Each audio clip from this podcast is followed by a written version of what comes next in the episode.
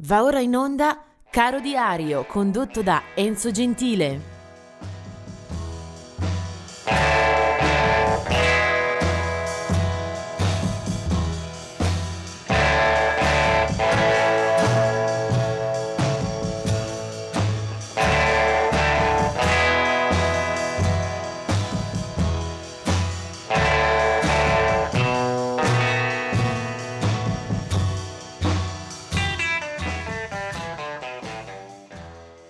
E oggi è il 30 di dicembre, c'è solo un, uh, uno scomparso da ricordare ed è Bobby Farrell che eh, a 61 anni eh, muore in un albergo di San Pietroburgo ed era in quel periodo in tour in Russia con la sua creatura Bonnie M. Bonnie M eh, è sinonimo appunto di disco music, Bobby Farrell è stato protagonista di quella stagione. Passiamo invece alle ricorrenze di nascita.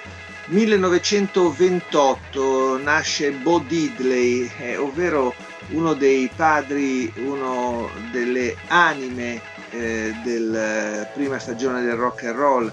Eh, Bo Diddley con la sua chitarra eh, il suo look eh, molto eccentrici e singolari, ha però eh, funzionato anche come anello di congiunzione tra il blues, il rock and roll, è stato a lungo un protagonista anche quando gli altri suoi colleghi magari hanno cambiato musica o hanno avuto eh, difficoltà di vario genere. Bo Diddley è rimasto praticamente fino alla fine. Bo Diddley se ne va nel 2008. Ehm, del 1934 la nascita di Del Shannon, uno dei pochi eh, veri protagonisti della eh, prima ondata eh, rock and roll di area britannica. Ehm, interprete comunque con un clamoroso debutto eh, che nel 1961 eh, lo eh, porta al primo posto con un brano sia negli Stati Uniti che in Inghilterra eh, che portava la sua firma, eh, si chiamava Runaway. Del Shannon poi avrà tanti altri successi da aggiungere alla sua carriera. a livello internazionale la sua ascesa si spegne e poi per tutti gli anni 70 si troverà a vivacchiare tornando in studio di tanto in tanto senza eh, risultati apprezzabili. Però una confezione delle sue eh, varie canzoni, eh, un, eh, una compilation delle sue tante eh, hit potrebbe risultare gradevole proprio per cogliere uno spirito eh, del tempo eh, del 1937 è John Hartford, un eh, musicista che ha raccontato delle belle storie di musica acustica eh, negli Stati Uniti, eh, banjo e chitarra per lui, eh, morirà poi nel 2001. Per una curiosa coincidenza vediamo poi come eh, due eh, componenti del gruppo dei Monkeys, eh, grande successo per loro eh, tra i teenager eh, a metà anni 60 negli Stati Uniti, eh, nascano lo stesso giorno anche se a tre anni di distanza. Il 30 dicembre del 1942 nasce Michael Nesmith, quello da considerare forse eh, l'autore, il leader, eh, un po' eh, l'anima artistica del gruppo, mentre tre anni dopo, nel 1945, nasce un altro componente dei Monkeys, appunto Davy Jones.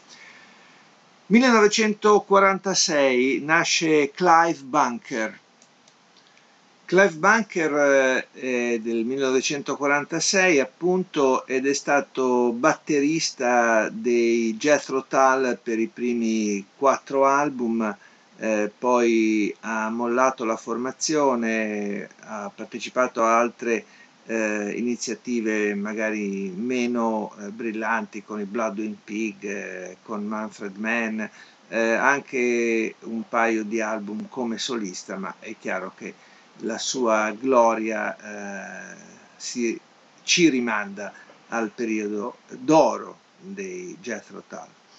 1947 nasce Jeff Lynn, è un musicista questo molto interessante perché è stato agli inizi della storia della Electric Light Orchestra, ma poi si è evoluto con eh, molte curiosità e con eh, una grande capacità di spaziare eh, tra i generi e tra le collaborazioni. Oltre a diversi album a proprio nome o che ha prodotto, a cui ha collaborato, mi piace molto la storia dei Traveling Wilburys, un super gruppo in cui militavano Bob Dylan, eh, George Harrison, Tom Petty, Roy Orbison e appunto eh, Jeff Lynne. Fecero eh, due album deliziosi dove si profumava nell'aria grazie al suono, al, a, a certe reminiscenze eh, tra rock and roll e pop anni 60, veramente squisito. E Jeff Lynne era della partita. Eh,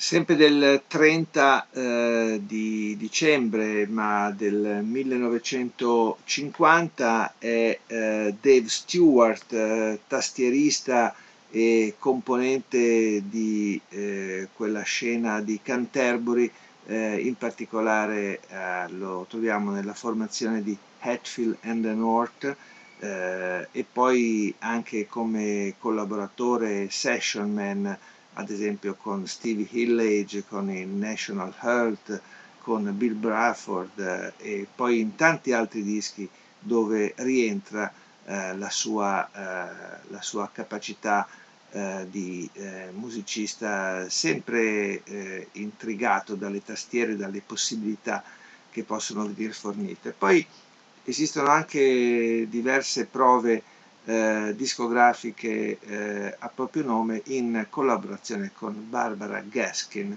Questo è Dave Stewart. Eh, del 1959 è Tracy Ullman, Tracy Ullman è stata eh, nota per la sua dimensione discografica e musicale soprattutto negli anni 80 con album e singoli, eh, però poi la sua popolarità si è diffusa anche in altri campi eh, come attrice, come autrice eh, televisiva e anche per il teatro. Tracy Ullman. Sempre in questa giornata vede i natali eh, nel 1969 di J.K. Eh, che poi eh, sostanzialmente è il leader e eh, la guida di eh, Jamiroquai. Eh, J.K. è il cantante ma è anche il volto di quella formazione londinese che inizia le sue attività discografiche alla fine del 1992. Eh, un suono eh, che troverà un enorme successo grazie alla fusione tra diversi stili, un, una punta di jazz, eh, ci sono poi delle melodie eh, facili eh, e comunque il, il, gruppo di Jamiroquai eh, resterà sempre sotto l'etichetta dell'acid jazz anche una volta che quel periodo sarà stato superato. Molti milioni di dischi di vendita per lui. E poi 1986 era la nascita di Illy Goulding, cantante inglese pop eh, tra il 2010 e il 2020 eh, emana, emette, pubblica quattro album eh, collaborando anche a colonne sonore per il cinema, Ellie Goulding. Ora invece eh, segnaliamo l'artista con cui andremo a chiudere eh, ascoltando anche un brano naturalmente.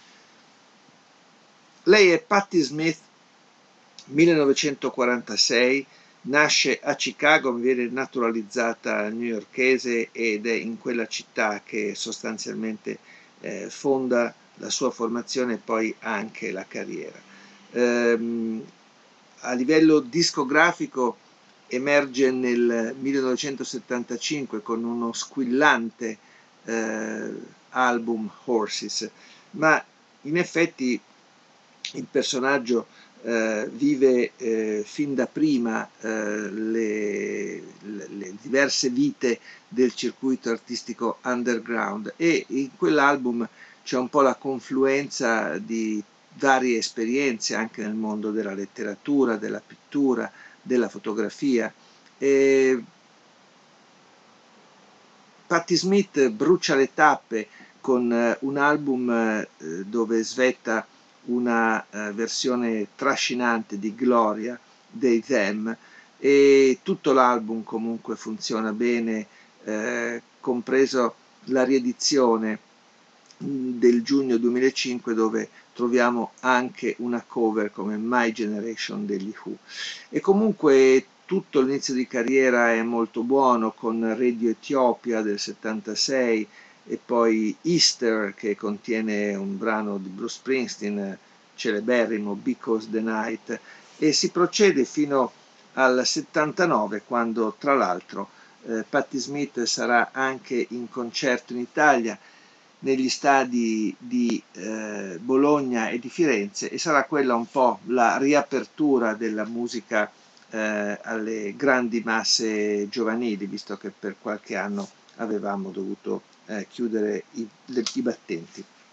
Per Patti Smith c'è una ampia discografia con eh, delle bellissime performance, ad esempio nel 2007 si dedicò eh, alle cover dei suoi eh, numi tutelari e lì si ascolteranno eh, brani di Jimi Hendrix, di Bob Dylan, di Neil Young, dei Beatles, eh, di Paul Simon, eh, dei Rolling Stones, dei Nirvana, insomma eh, una grande interprete eh, che si cimenta con alcune, eh, alcuni capitoli fondamentali della storia del rock.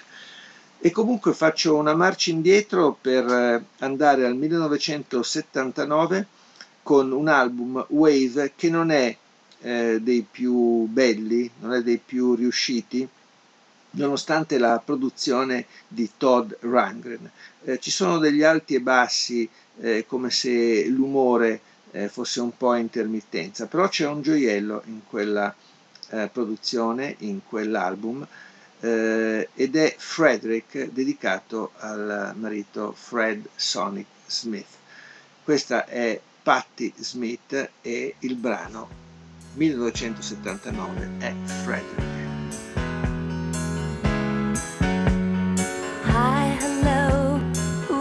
nice